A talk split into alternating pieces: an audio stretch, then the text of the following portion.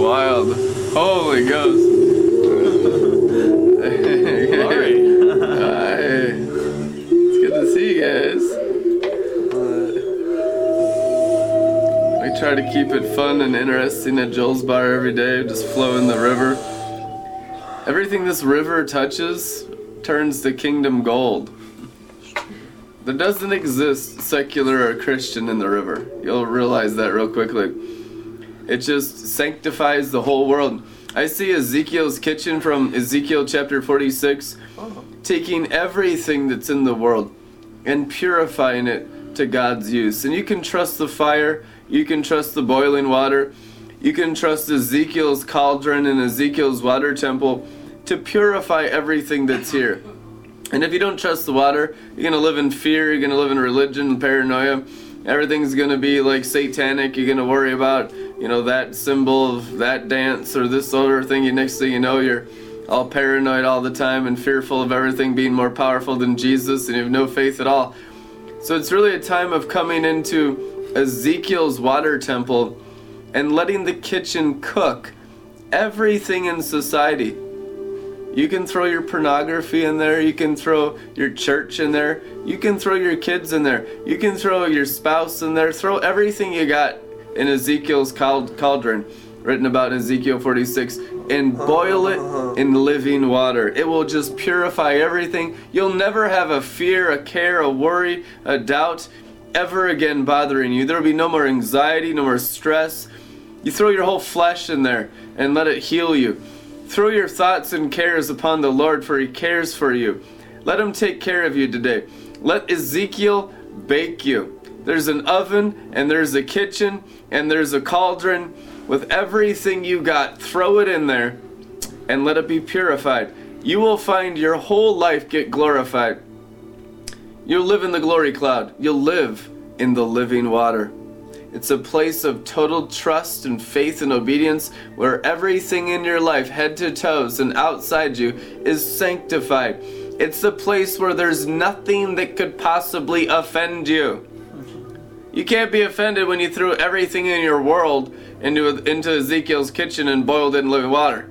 Because everything you got is anointed, everything you got sanctified, everything you got. No, we come to Him and we trade. We trade our sorrow for gladness. We trade our mourning for dancing. We trade our poverty for riches. We trade our fear for love. We trade our unbelief for faith. And it's all in the kitchen that you do the trading. You got to put it in the pot. You do. And you got to let the water boil it and don't pull anything out ever. But I tell you the truth, people pull stuff out. Oh, that's done cooking. I'm done. I can get out of the water kitchen. I can get out of the living water. I can go out here in the sand now. I've been sanctified a little bit. You need to be sanctified a lot more. You need to be so sanctified that you become a water creature. You never come out of the cauldron. Oh, yeah. Ezekiel has a cauldron a lot bigger than any witches. Throw all your fear of witchcraft in Ezekiel's cauldron. Watch what the living water can do to witchcraft. Watch what the living water can do to the occult. Watch what the living water can do to secret societies and Kabbalah. Watch what the living water can do to Satan and his angels when a people just trust Jesus and have no fear whatsoever. That's what's going to happen in the water city and the water temple. People are going to start to experience the power of the living water, the power of the glory and it's going to change their mind about everything. You're going to have God's perspective of sovereignty over His creation, dominion, taking dominion in the city of glory, taking dominion in the temple of living water. That nothing can ever bother you again, and if it does, you throw it in the pot and you boil it in Jesus' name. Amen. wow. The water is everything. The water, look, when God created the heavens and the earth and there was the waters above and the uh-huh. waters below, I mean, literally there was waters put on earth for the purpose of what? Sanctification and boiling Amen. I mean, that's the whole point that that's how we refresh our flesh. So, how much more should we be refreshing our spirit with the same thing? But if the waters above and the and the stars above were the celestial representing the angels, how much more can we partner with the spirits of the waters on earth Yeah. to do our work? the elements. Mm-hmm. redeeming the elements for the glory of God, and partnering with the elements by the Holy Spirit when it's all cleansed in the cauldron together. Everything you do, everything that you have done for the kingdom of Jesus that bears fruit comes from the water. Everything else is worthless and thrown out. Because it can't bear fruit without water. It can't even grow without water. So there has to be partnership with water. Look, we're from the land of 10,000 lakes. What does the scripture say? He will come with 10,000 of his holy ones to execute judgment. Yeah. Right over the North Star. Bam. Spirit of Minnesota, whack ya. So we partner with the waters. We partner with the angelic kingdom of God, which is the waters, which is the Spirit. Truly. And you can allow and test the waters of the earth for the kingdom of God. You can acknowledge and partner your spirit with him. How does that how do you do that? How do you how do you grasp this? Okay? Well, just like Jesus in the river Jordan getting baptized, okay? If God himself had to partner with water to receive the Holy Spirit, how much more do we creatures being formed into the full divinity nature need to partner with the water as well. Keep yourself submerged in the river. Keep yourself living eternally in the river Jordan and in the waters of the earth and drawing from them as wells as you release on the nations of the earth. Take a look at, at the Gospel of John. It's a water gospel. Every single chapter discusses the release of the water it discusses what sea that Jesus was at, what lake he was at, what river he was at, what was going on with the water. It was all partnership with water. And whatever body of water he was around was what he was drawing from into his flesh to release over the kingdom, over the cities, over the peoples that he was ministering to. How? By getting a revelation of listening to the tongue of the water. What is the mouth of the river saying? What is the mouth of the water saying? And listen to it and interpret it. Interpret its voice by the kingdom of God and walk in the power of the Holy Spirit upon all the earth. In Jesus' name, amen. Now, once you've established that, okay, you, here's your job. The job of Jesus was to empty himself of divinity to be raised up in humanity. Our job is to empty ourselves of humanity to be raised up in divinity. And when that happens, you have the bride and the bridegroom together, and the power of God strikes the whole earth in Jesus' name. Amen. well, It's His light that alchemizes every speck of darkness that it touches. When you fear the darkness, you worship it. Mm. When you fear the Lord, you worship the Lord. To fear God, to be possessed by the spirit of the fear of God, is one of the deepest forms of intimacy there is. No one even gets to partake of the fear of the Lord. It's a privilege that only the intimate get to partake of. The fear of the Lord is something that you actually have to seek out, something you have to desire. This fear of the Lord will so bind you to the throne of His glory that everywhere you go, you carry the throne of His light, that everything it touches in its sheer power transforms that darkness and incinerates it on the touch. When you fear darkness, you create a foothold in your soul for that darkness to come into you. And truly, that darkness is already inside of you because that darkness is already your master because you feared it. when you fear the Lord, His revelation light exposes all of your darkness and transforms it. And whatever has been conquered inside of you is what you have the power to conquer everywhere you go, every room that you step foot into. so when you're around people and you know that they're channeling demons, you know that they're walking in darkness and not light, let their demons come near you. Don't fear it. Don't try to push it away or try to protect yourself from it let their demons come into your soul. they'll come into the cauldron of Jesus Christ and they'll get burned up.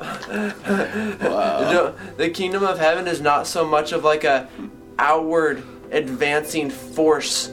It is, but love draws all things to itself. It, it sees the redemptive value in each soul and it draws that soul, however dark it may be, into itself. The fires of love is the strongest magnet in the entire universe. It will pull everything around it into its orbit and clean it up and shoot it back out into the world. so let that sort of gravitational force take possession of your soul. Let the gravitational force of love take possession of your soul. and this comes by casting all your cares on Him. Letting Him take care of it. So good. It's always good to have Mr. Spider, my cat, on the show. Oh yeah. You know, it's a really good one when my cat shows up. He's a glory fiend, huge drinker. He's actually spoken in English three times. Four. I heard him once. Oh wow. hmm I looked at him one time. Uh, he's 14 years old, so he was probably like six months old or so. I was living on the river at my sister's condo, just like a mile from here. And I looked at him. We'd been praying in tongues together for like eight hours. And I was gonna go do evangelism at Hard Times Cafe in Cedar Riverside in the West Bank. And I said, bye! And he looked up at me and he didn't meow. He said!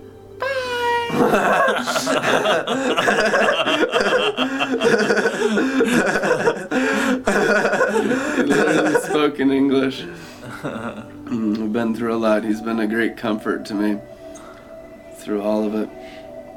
But I want to release some of these verses about water.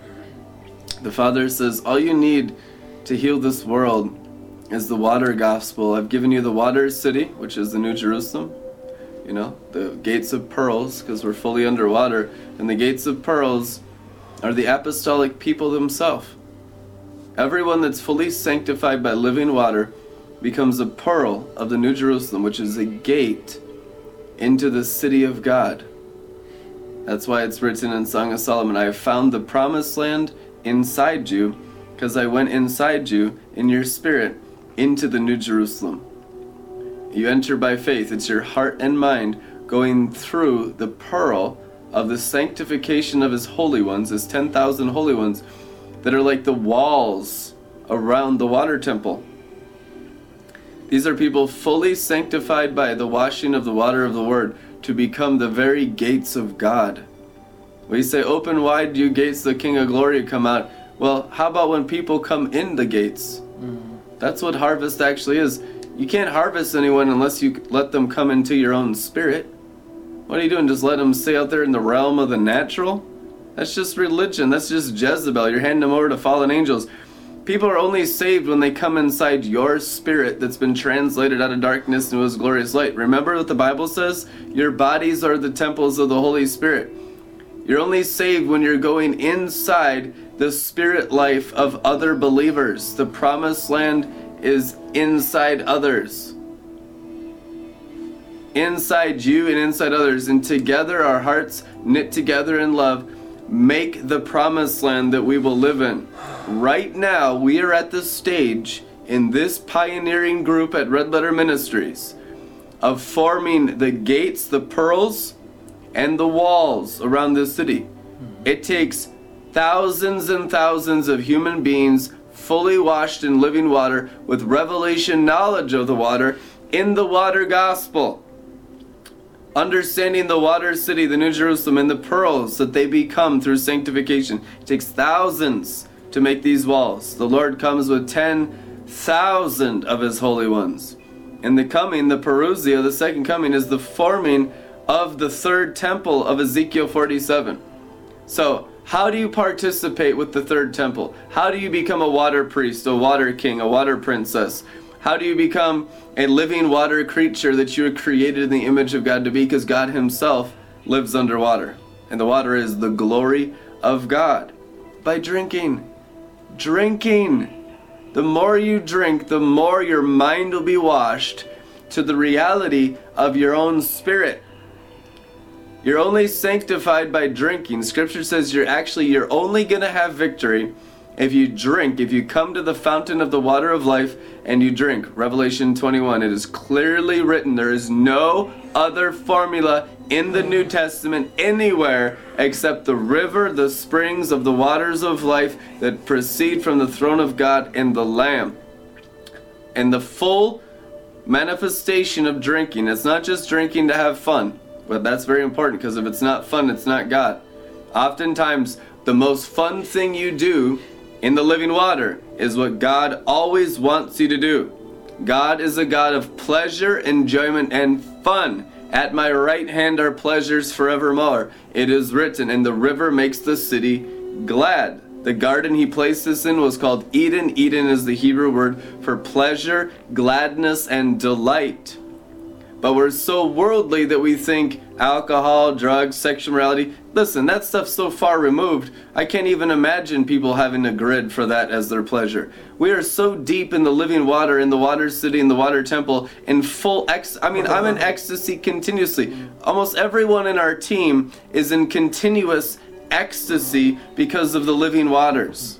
This is normal anointianity. You live a lifestyle of rapture because you're always caught up, because you're always living on the mountaintops. Elijah lived on the mountaintops in the Old Covenant. How much more us in the New Covenant, living on Mount Zion, Spirit Mountain, in the top of the mountain where the best and freshest and purest glory is.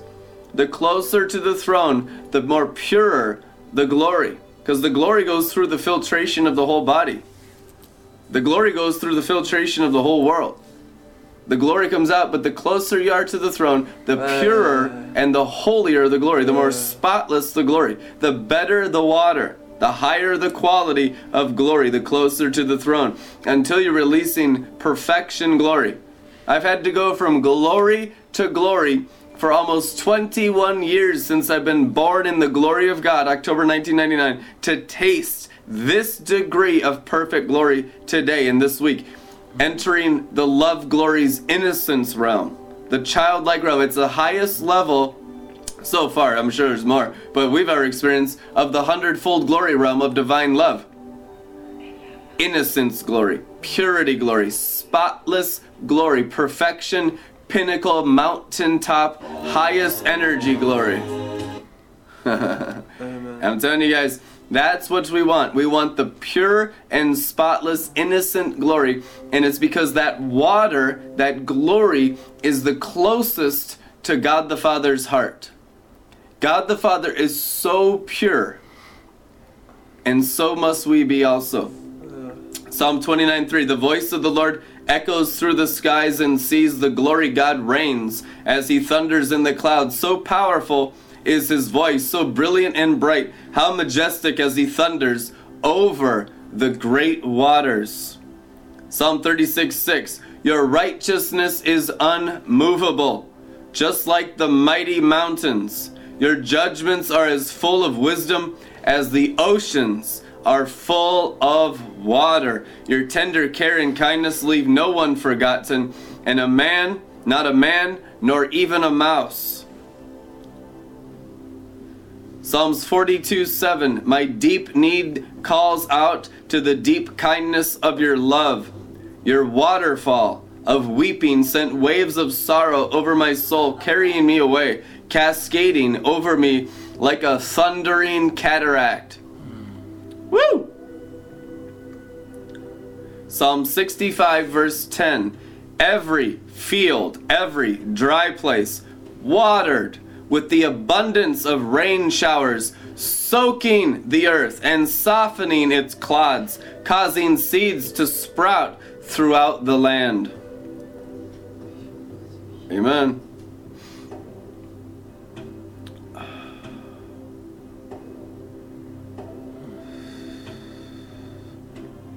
Mm. Psalms 104 13. From your kindness you send the rain to water the mountains.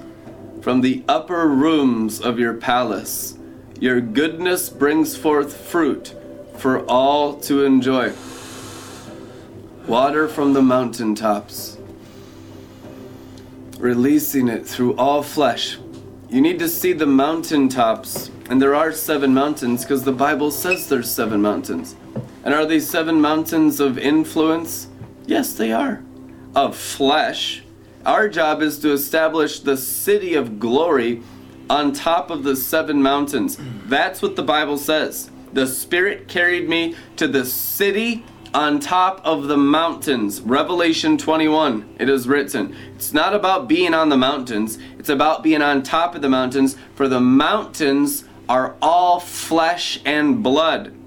There's a natural elevation of the brain, caste system, class system, financial system. You see all these different systems in all society. It's unjust, it's wrong, it's wickedness.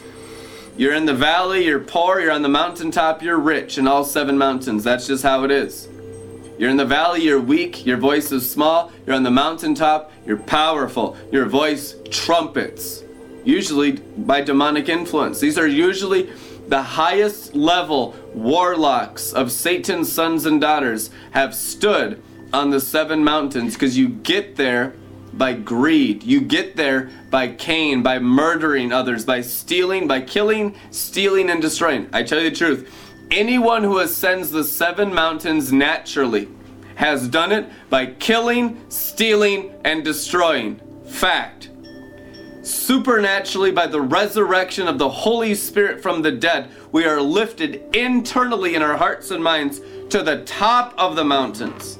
But you still go through those mountains and you deal with all the corruption, all the greed, all the filth, all the immorality, all the idolatry that's in the world. You deal with it, you look upon it, you suffer through it. That's the suffering in this world, having the holiness of the Spirit of God inside you, but externally dealing with the wickedness of Satan and his angels' idolatry in people's souls. And you go through it we walk through the valley of weeping and we turn it into an oasis of refreshment, scripture says. I'm telling you, the Spirit of God brings you through it, but He does it supernaturally by the Holy Spirit. They do it by the sacrifice of others. We do it by the sacrifice of ourselves for others. It's a completely different kingdom how we get to the tops of the mountains that's taught anywhere else. We don't get to the top of the mountains by hard work unless our hard work is faith in Jesus Christ. Faith in Christ is how you're saved, and your faith gets authored, your faith gets perfected, and the greater your faith, the greater your elevation on the seven mountains. And there have been Christians on these mountains. There have been all kinds of levels of influence for thousands of years. Now we come into perfection when we live not on the mountains, but on top of the mountains. And that's when the seven mountains become the mountain of our Lord and his Christ, as it is written in Isaiah chapter 2. The mountain of the Lord shall rise as chief of all the other mountains in the last days. The mountain of the Lord is our internal mountain, the Holy Spirit of God raising our hearts and minds up the natural mountains so we can live on the tops of the natural mountains supernaturally by faith and not by our own strength. Because if it's by our own strength, we will be removed. But if it's by the strength of the Spirit of God and the joy of the Lord, then we will remain through all testing, all trials, all fire, and all storms of life, and will actually get promoted the worse the storms. We're dealing with the highest level demonic assignments against us and our ministry and our people that exists in the universe. We need heavenly Jerusalem, its fortification, the fullness of the four living creatures, the throne room of God, the archangels. We need the seven piercings mm-hmm. of Christ, the seven eyes, the seven horns. We need the seven torches blazing before our thrones in order to accomplish this task. Otherwise, the enemy will roll over us like he has most Christians who ever lived. He's playing for keeps, it's life and death every day We need to wake up and rely on the living water to take us up higher in the Spirit to live in the New Jerusalem. In Jesus' name. So, how do you test that? How do you know how to test the fruit of what other people have laid the foundation of? Really simple. Look at what happened with Moses and the tribes that he was walking with. He ascended above the mountaintops. He went to the top with the Father and reigned from the glory, while the rest were at the summit of the mountains, making their golden calf. Why? Because they weren't releasing the water gospel, they weren't ascending to the tops. Their idolatry actually held them from ascending all the way up. Mm-hmm. And they actually made golden images out of that idolatry. Same thing today. I don't care if you've been in revival, if you've had moves of God, gifts of God, you know, revelation. If it hasn't had the water, it's been birthed out of idolatry and Jezebel. Mm-hmm. It there, it had to have been. So only when you're preaching the water gospel, the you know releasing the anointing, and what am I saying with the water gospel? I'm talking people who actually are sustained by the cup of the Lord daily, mm-hmm. and looking to Him as their substance mm-hmm. and as the provider of that water, and stay covered in that water all the way through the ascension. Can you not be drawing? See, here's what they do. They draw gold out of the water for their own purposes. And that's why it becomes something that serves them rather than serving God as it was intended and remaining in the water. Mm-hmm. Glory. People come to the river and they drink. But it's usually for self, has been my experience ministering the river for 11 years in the heavy glory.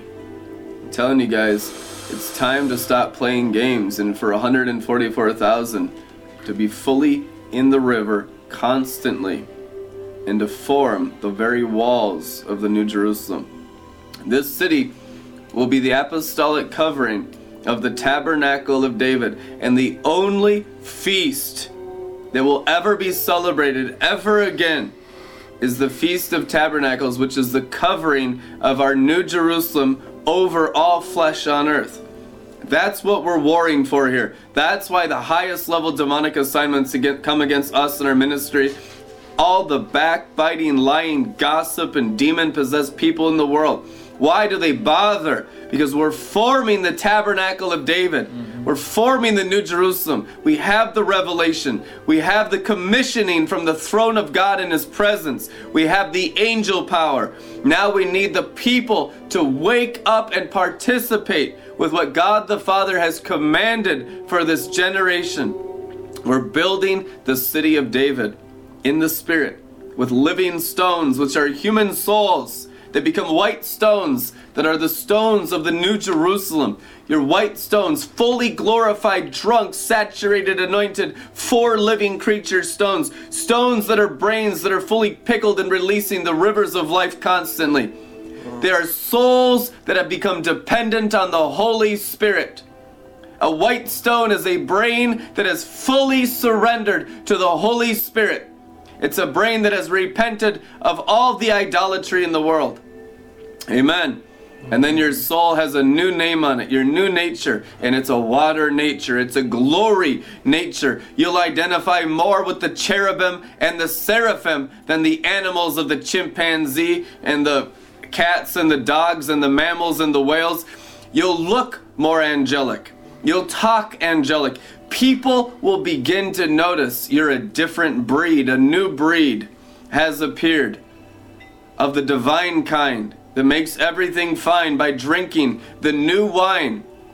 And it will transform your faces to shine. They will see the morning star shining because you've sat at the bar. People can come from afar. Amen. and sit right next to you and have a drink because you'll know the way, because you yourselves will have experienced it thoroughly. Drinking is about bringing your brain into heaven. And where's heaven? It's always been in our hearts, guys. Religion blocks your mind from seeing heaven in your own hearts. Most Christians are bewitched. Bewitchment of Galatians 3:1 having begun in the belly, try to finish finish in the brain is actually what blinds the mind from seeing the kingdom realm of his glory inside your own hearts. Did our hearts not burn within us as we walked with him along the way, illuminating illuminating the scripture? Can you see the Holy Spirit burning within your heart? The pure in heart see God. Why? Because their hearts are on fire and God is fire. Deuteronomy 4:24. Our God is an all-consuming fire, a jealous God. Do you see the fire of God burning in your heart? And there's different types of fire, there's different color flames until you see the seven torches blazing from within through your whole renewed mind outside your very throne and you've been established as the sons of God. The sanctification of the believer works from the inside out. And it works by bringing the animal sacrifice of your brain into the fire of God in your heart. Every day we bring the animal sacrifice. That's how we burn hotter, shine brighter, and always go from glory to glory doesn't matter what you know last season, doesn't matter how many signs, miracles, and wonders and healings you had, doesn't matter any of that. If you ever stop bringing animal sacrifice, you become a fading glory and die and become a frickin' Pharisee. I've seen it thousands of times. Nobody is safe in this life when they stop bringing sacrifice, including me, everyone. I bring my brain to the altar of fire in my heart every day and burn it into a white stone. You have to. Otherwise, you'll come under demonic influence no matter how great you've ever been in the glory. Yesterday's glory, it's a moldy manna. it's stale bread. You need fresh bread daily. You need fresh fire daily to burn up your brain as a sacrifice. And then you'll always be in the fast lane. I was seen during worship. That was a wild time of worship. Mm-hmm. Two and a half hours of just glory. I saw the four rivers of life and four living creatures around his soul, and I saw them instead of as rivers of living creatures, I saw them as highways. And we had for a time where by faith driving our glory Lamborghinis down these super highways of holiness. And there were four of them, and God's talking about getting in the fast lane. He's talking about taking your seatbelts off. He's talking about reckless driving, and every single person better be a drunk driver. You don't even hop in your car. You don't even get your car until you're a drunkard and a glutton, until you're a throne room glory junkie. And I'm telling you, it's so much fun. God is about to give you hot rods. God's about to give you supercars in the spirit. And I know everyone wants it in the natural. You don't get it in the natural until you first have it in the spirit. God can give it to you if He wants. The main thing is that you have it in the Spirit. You have a chariot of fire with your name on it, and you must learn how to drive on His super highways of holiness in the four rivers. And it's there are all kinds of paths and roads, and you see there's roads in the stars, there's roads in the sky, there's roads on top of the clouds, there's roads on the earth, there's mm-hmm. roads under the earth, there's roads through the waters. You can drive in the Spirit through all of it. The earth is the Lord's, the fullness thereof. The whole universe has road systems in it. Some people call them ley lines, whatever. I call them, you call it a superhighway. I saw it as the highway of holiness of Isaiah 35. You can travel everywhere in the Spirit. This whole world belongs to Christ inside your spirit. And you're waking up in your mind to Jesus receiving his inheritance through your bodies. Amen. You're partakers of his divine nature and co heirs with Christ, meaning he has given you the universe. He's given you its highways, he's given you its stars, he's given you its skies, its clouds, its rain. Trees, its rocks, its waters, all the soil, all the blood, all the bones, everything that's here belongs to God and His Lamb. And the Lamb is glad to share it all with those who will yield to Him in their heart. And how do you become a partaker of that divine inheritance? By your mind waking up to Him, because God only gives it to Jesus Christ. The issue is are our souls inside Jesus Christ in our hearts so that Jesus Christ can have His inheritance through our hearts? Or are we living disconnected because of religious pride? Are we living dis that's the only thing that will disconnect your soul from your heart is pride. Bible clearly says that. Pride is blindness, the blind leading the blind. Religion is pride and blindness. It cuts you off from your own heart. When you're pure in heart, you see your heart, you see God, because that's where He lives. And then the God can come out, Jesus comes out, and He just takes His inheritance right through you. You are learning how to yield to Jesus for Jesus to get His full inheritance through your hearts.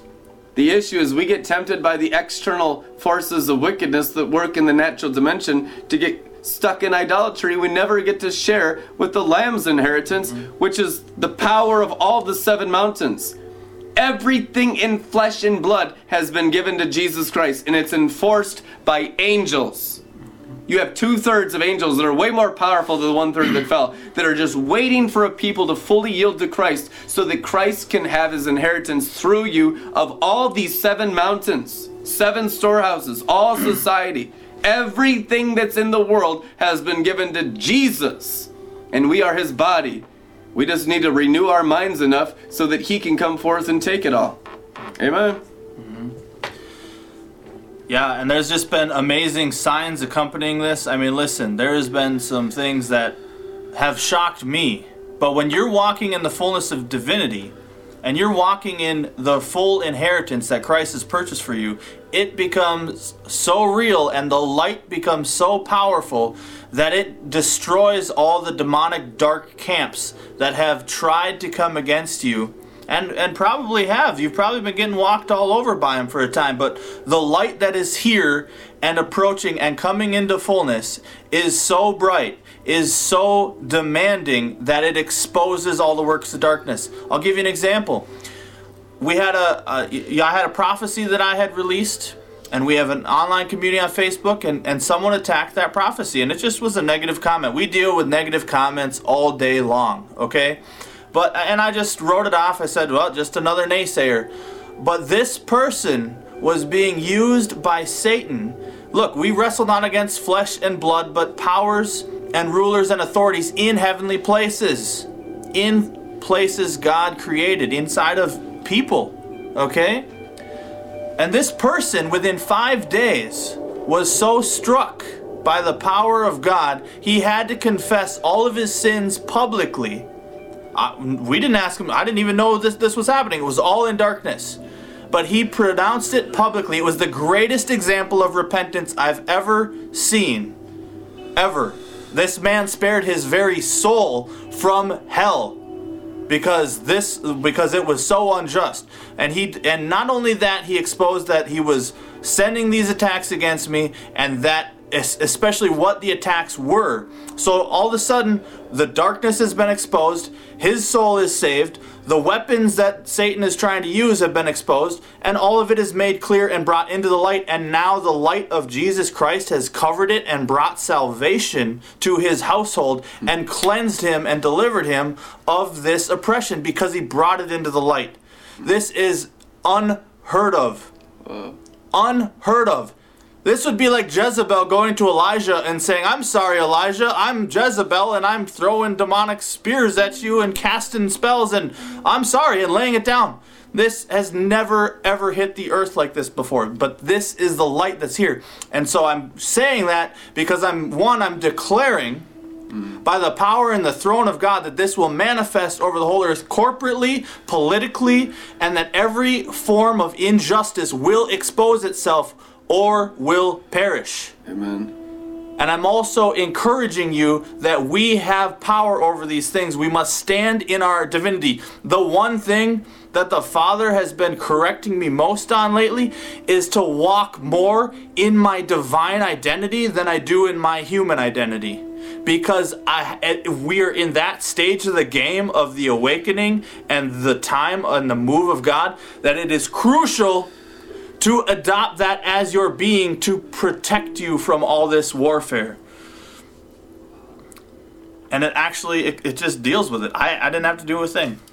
He, he handled it all. He gave a significant financial offering afterwards as a sign of true repentance. Wow. Yeah, it was melting. Oh, nothing blesses me more than repentance when Wow. people return to the Father with their whole heart Mm-hmm. and their soul and they're serious. They're like, man, been playing games, messing around. I just want to serve in the river. I just want to be right with the Holy Spirit. I want to be right before the angels. That realm is our eternal realm.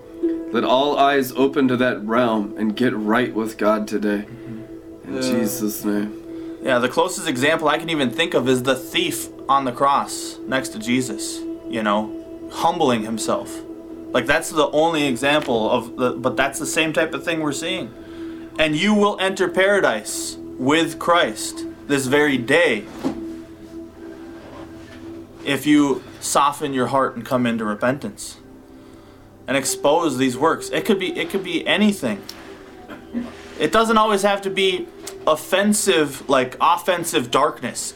You can have defensive darkness by holding things in your heart that you're unwilling to deal with and you're unwilling to come to terms with. You know, relationships that went foul, things that you said, uh, anything. You've put up satanic defenses over your heart that are defending the heart of God from coming in and and nourishing you with what you really deserve. Like that's why we preach this message. It's the message of love because we don't want you to have the satanic defenses and offenses. We want you to have the kingdom. Yeah, it's really time to fix your eyes on the author and perfecter of our faith. I kept on hearing the word diadem in the mm. spirit, so which I'm not sure what that means, but I'm pretty sure it's like the centerpiece of the crown. And he said, Fix your eyes on the author and perfecter of your faith, because only mm. in that place can you see clearly. Any deviance from that direct alignment with the diadem with complete worship of Him, only wanting Him, looking at that bright light. Anything tries to come at you in either ear from either side, trying to pull you away. And and what keeps you moving forward and going from glory to glory is the fact that you love Jesus. The only thing that can keep you ascending and going higher and higher is the fact that you love Jesus and that He is the most amazing thing in the entire universe to you and that He's worthy of worship to you. That you have discovered this light to be the most beautiful thing, the most worthy thing in the entire universe. The fact that Jesus is worthy keeps you looking at Him, and when the glory of man tempts to get in you, if from either ear, when you are tempted to want to prove yourself to people, you look at Jesus and find acceptance and affirmation and everything that you desire in His eyes. Then you will be right in all of your judgments towards everyone around you because your judgments towards them will be perfect love because you've looked into His eyes and you found your complete fulfillment in Him. And all of a sudden, you feel the grace to be real with everyone around you. You don't feel the need to perform. And you can start to have the same unity that you have with Jesus with the people around you. Because no longer do you um, feel the, the, the, the fear that you're going to be rejected by people. That's one of the biggest things that's standing in between us and the perfect unity and the perfect love of the body of Christ is the fact that we fear rejection from other people because we haven't yet found complete acceptance and wholeness in the gaze of Jesus Christ when we look at Jesus and our heart rests in Him, and we finally don't even feel the need to prove ourselves to God either, because that's something that even the people highest in the glory still deal with, is the need to prove themselves to God, the need to do something to feel accepted by God. That comes from father wounds, from mother wounds, from leader wounds. The world has taught us that you have to earn love. But when you look at Jesus, the author and perfecter of your faith, and realize that there's absolutely nothing you need to do to prove yourself, there is such a release and such a freedom, and all of a sudden, nothing in the entire universe could ever touch you. Mm. Nothing in the entire universe could ever touch you once you're filled with that kind of wholeness, with that kind of love that brings all the pieces back together, that brings every fragment of your soul back into wholeness, back into oneness with His love. then everyone you look at is no longer you need something from them, you don't need affirmation from them, you don't need glory from them, you don't need them to like you. Or you just love them. you just love them, and we all come into that that unity of Jesus Christ. so fix your eyes on his diadem, all for his glory, because he's the only worthy one. Diadem, a jeweled crown or headband worn as a symbol of sovereignty Uh-huh. Mm, to amen. authority. The sovereignty. I see the diadem as the New Jerusalem too. Yeah. Yep. Tabernacle of David is the diadem of society of all nations. Only the only true royalty that's in the universe are those that live in the diadem Yep. of David. I actually mm-hmm. saw Yeah. I actually saw it as the seven mountains shooting these light beams up to into this point, and that point was the diadem, mm. and all the nations glorified Jesus in this one point. You can't have unity anywhere except in that worship. Glory. Beautiful. The pinnacle. Yep. It's Jesus himself will live inside the city of Jesus. It's a Yep. spiritual city that's being formed on the very top of the seven mountains.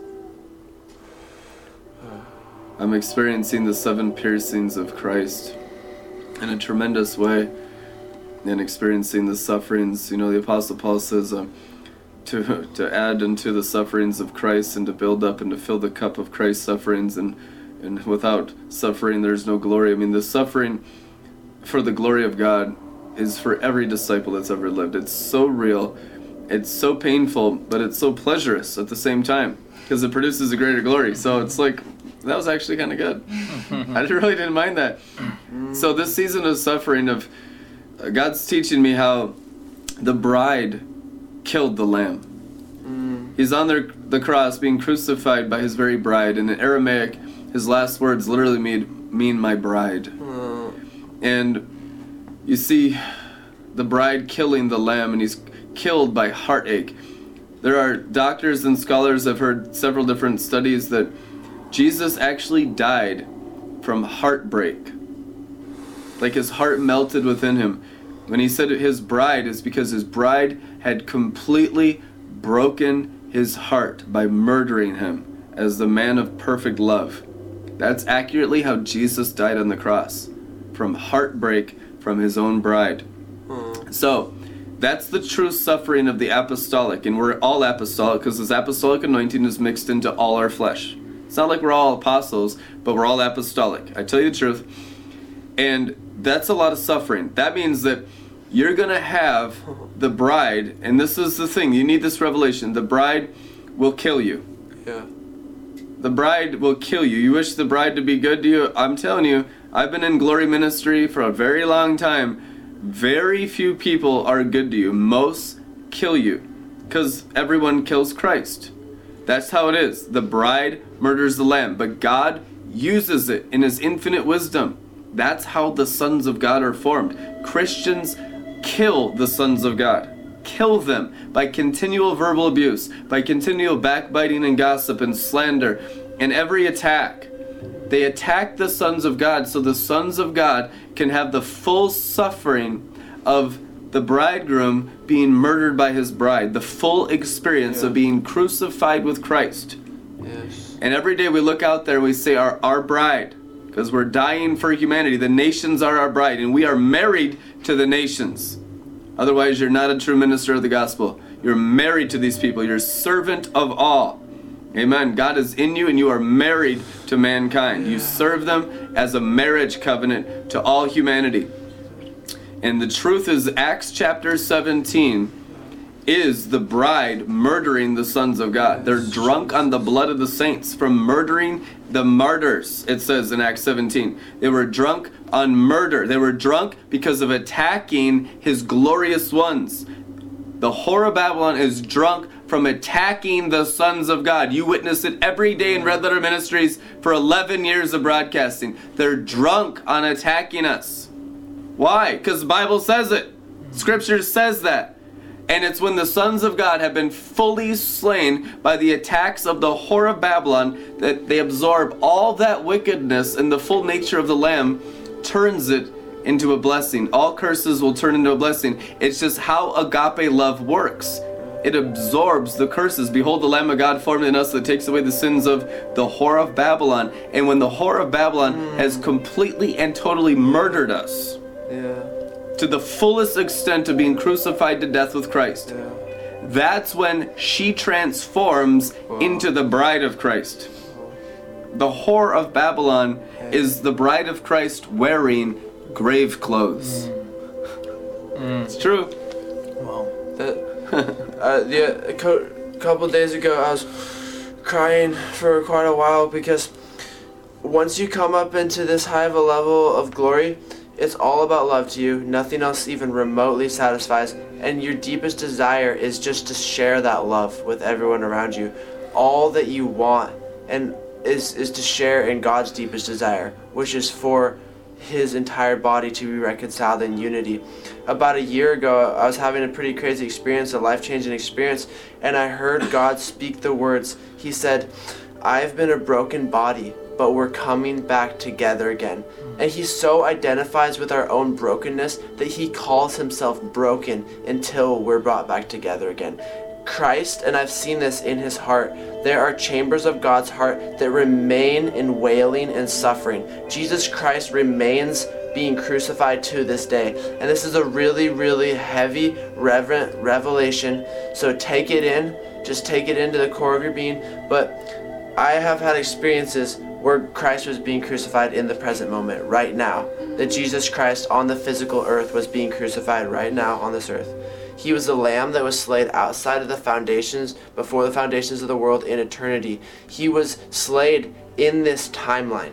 Yes, he was Jesus Christ who came down as a man and died a physical death and was raised to life. But Christ remains outside of time, suffering until all men are drawn to himself. And that's the suffering of love. If you truly love, you would you you will still be suffering for the sake of the bride. And when you come to that realization, it all of a sudden becomes amazing.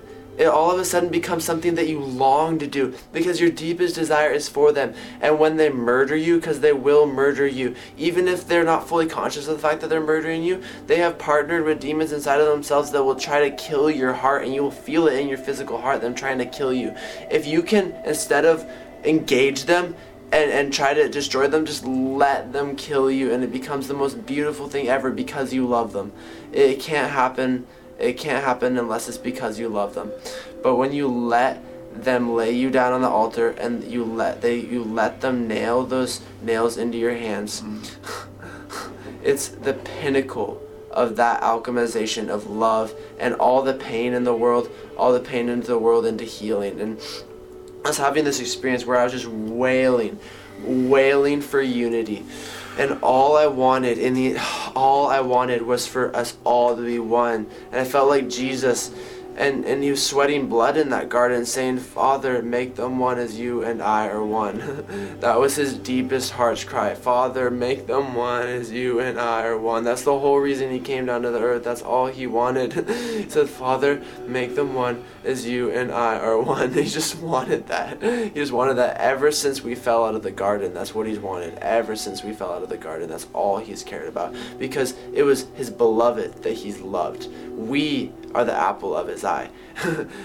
heaven, heaven is not apart from us. Heaven's celebration is over the bride. With each victory that the bride has here on earth, heaven rejoices and cheers us on. We have a great cloud of witnesses that all long for this to be wrapped up and fulfilled. Heaven, God, is all about saving the bride. We are the apple of his eye. you are everything to Jesus. and so, as I was just wailing, I could actually feel every heart in the entire universe echo that back like an echo chamber inside of God's heart. And I heard every heart agree with me, saying, Yes, this is what we want to. And it was Christ inside of each person saying, Yes, this is what we want to. Yes, this is what we want to. And we're coming to a place as we approach the pinnacle, as we approach the diadem, as we all start to ascend into the heavenly Jerusalem. And the first fruits will ascend into the heavenly Jerusalem first.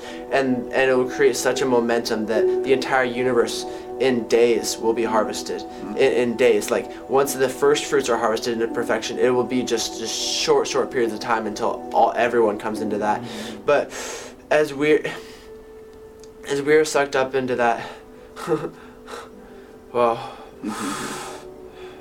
about about a year ago, I was having this experience where I was worshiping Jesus, and every voice in the past and the present, every voice in the body of Christ was singing this one same song, and they were all singing this song of worship, of love. And it's like they, it's like they were worshiping God, but what they were worshiping God most about was His unity inside of each other.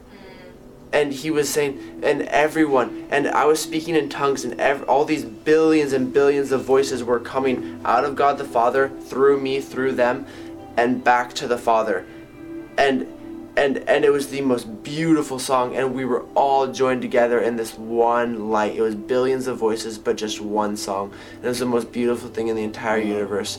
And he said he said that it would happen in my lifetime. He said that it would happen in my lifetime. And this is what we're called to do. Mm. As we were talking, I saw the Revelation 15, the song. I saw the song you're describing just now. It says uh, Revelation 15, then they will sing the song of Moses and the Lamb. And they'll all be playing harps. and, and the harps, everyone's heart is synchronized with the Father's heart. One heart of every overcomer. I believe there will be a billion overcomers harvested into our water city. Because you're not truly harvested, they're not really awakened until you're living in the New Jerusalem. This is the great harvest of the end oh, times. People that hear this message take the words as seed into their hearts and then drink the living water every day until the fullness of the kingdom of heaven is manifest through them. yes So good. Until you're playing your harp on top of Mount Zion. The one other thing God said to me about a, uh, six months ago before I came here to Minneapolis to be with Brandon and these guys is He said, You're not going to go any farther into my heart apart from the rest of me. And He was referring to the rest of His body. Jesus Christ is just the head, He's all in all. So don't don't think that I'm saying that God isn't all in all. He is all in all. But Jesus Christ is the head. The rest of, you're gonna miss out on the rest of his body if you look at the people around you in flesh and blood and say, Oh, they're not God.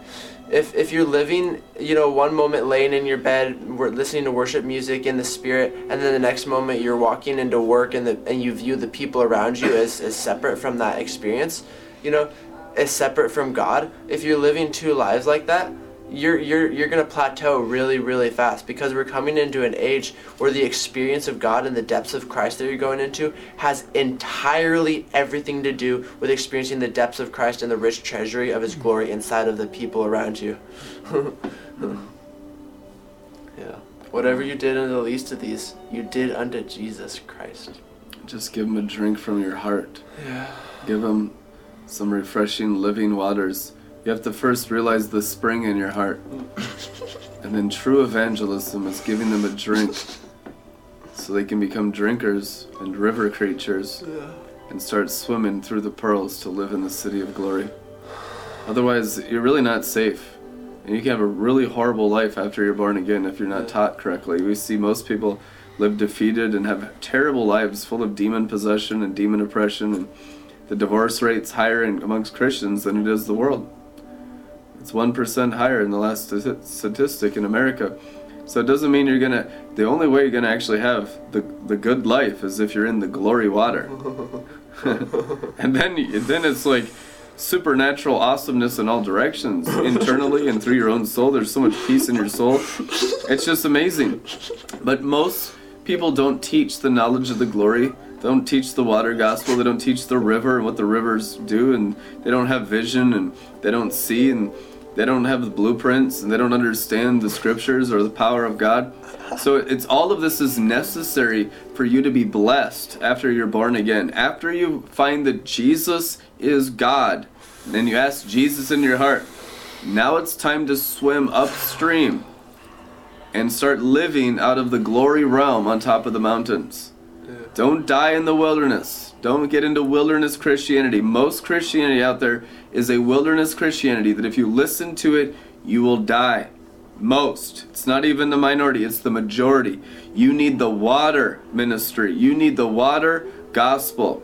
You need the living water. Your life depends on it. It's the living water or the waters of life. There is no life outside the water. And you need to learn how to swim in the water, which means you need to learn how to function in your soul by connecting to the river in your heart in everything you do. When you brush your teeth, when you bake a pizza in the oven, when you're driving your car, taking care of your kids, and talking to your family members, and doing everything you do, You need to learn this is the discipleship of the kingdom of heaven how to do it with your soul attached to the living water, which is attached to the kingdom of heaven within you. Luke 17 21, attached to the river. And then your life will be glorified, and the glory will come out of your soul and begin to transform everyone's souls around you. Then you'll be blessed are the peacemakers. Then you'll be blessed are they who overcome. Then you'll be blessed, happy, to be envied. Then you'll have all the promises fulfilled in your life. But they don't exist anywhere except in the living water glory. In Jesus' name. Amen. I actually just saw something that I've never seen before, and the um the two witnesses that are spoken of in Revelation, where they they they continually pour forth prophecy in the last days um in Armageddon. They they continually pour forth pro- prophecy, and they're continually like speaking out of the throne. They never stop, and I saw them as like these two pillars of the lion and the lamb speaking together. I, I, I see these people, not necessarily two people. I don't see it as necessarily two people, but two manifestations inside of the body of Christ. I see the body of Christ making up these two witnesses. Mm-hmm. They continually forth pour, pour, pour forth speech. They they don't sleep, and I see it. They, they don't sleep anymore. They don't eat anymore. They stand on this crystal sea of glass and they continually worship the Lamb. And they're they're worshiping through His throne, and the throne is coming through them into the world. And and and the world is going to absolutely hate it because it's going to be the manifestation of the perfect judgment. And it's that perfect judgment is when the the bride and the body completely line themselves to absolute perfect worship with no taintedness inside of them no ulterior motive not trying to get anything out of jesus except for more of jesus not trying to eh, get some of his anointing to use as witchcraft to get something you want in the world but eh, worshiping jesus because you want more of jesus loving jesus because you love jesus because you love him because you love him because you love him because he loves you because he loves you because he loves you because he loves you. And it's just worship. And the bride's going to come into this to a point where anyone who's opposed to that is going to hate it absolutely to the point that they kill you. At that point that they kill you is when you are murdered by humanity. You're absolutely sacrificed to humanity because no one's going to kill you until you're a perfect threat to them. And no mm. one's you're not going to be a perfect threat to them until you're perfect love. Mm. Once we are perfect love of that perfect worship to Jesus Christ, man, the, the God that we love and we're not ashamed of it. We're not ashamed of saying we love Jesus Christ so much because we don't need worship from men anymore because we love Jesus because Jesus is mm. everything we need and we fully trust him and we love him so much and we finally are believing that he can supply our every need. We're finally believing that Jesus Christ, the God of the universe, the Alpha and the Omega, the beginning and the end, the all in all, perfect love can satisfy everything, that all we need is love. there is nothing we need to fear in this world. You don't need to fear your boss at work. You can worship Jesus Christ with an absolute pleasure face, radiating the glory of God to a degree that it's no secret that God is real. And we are still scared of coming into that kind of a manifestation where everyone around you knows God is real because we're afraid they're going to kill us because we're still live in lack because we still think oh my boss might fire me if you know um, and then I won't have money and then I won't be able to buy food because food is my sustenance not Jesus Christ you know? You know this or that or we run all these illogical scenarios all through our mind but Jesus Christ is all we need. Jesus Christ is all we need. And when we come into that sort of worship everywhere we go you're gonna want to jump and shout and you're gonna want to strip off your clothes and dance through the street in your loincloth like David. And the world is absolutely gonna hate it. But it doesn't matter because you're not dual focused anymore. You're not looking at the world one moment and then at God in one moment. You doesn't matter if the world hates it because Jesus loves it. And Jesus loves it and that is never ending revival. You will not have never ending revival until you come to that place where you never stop worshiping. and all prophecy will cease because love will reign supreme.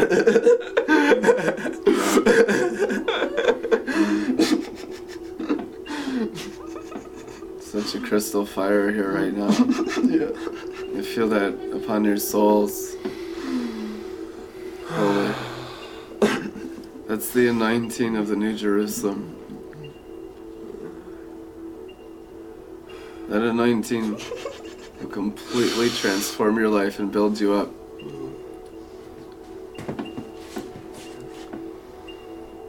You'll see that anointing begin to work through your soul, in your relationships, and everything you do, and become very practical to the improvement of your lives.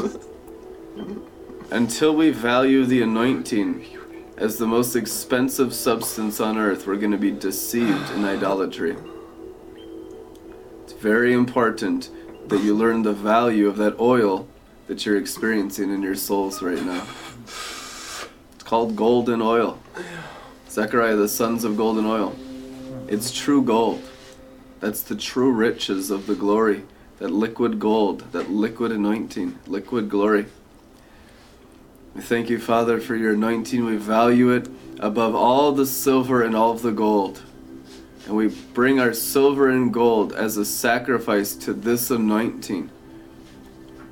Amen. That's what it's all about. Bowing down the natural wealth for the true uh-huh. spiritual wealth is what a financial offering is all about.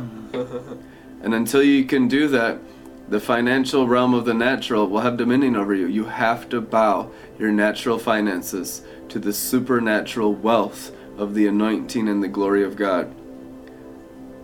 Everyone that doesn't bring sacrifice will have no reign in the last temple, the third temple.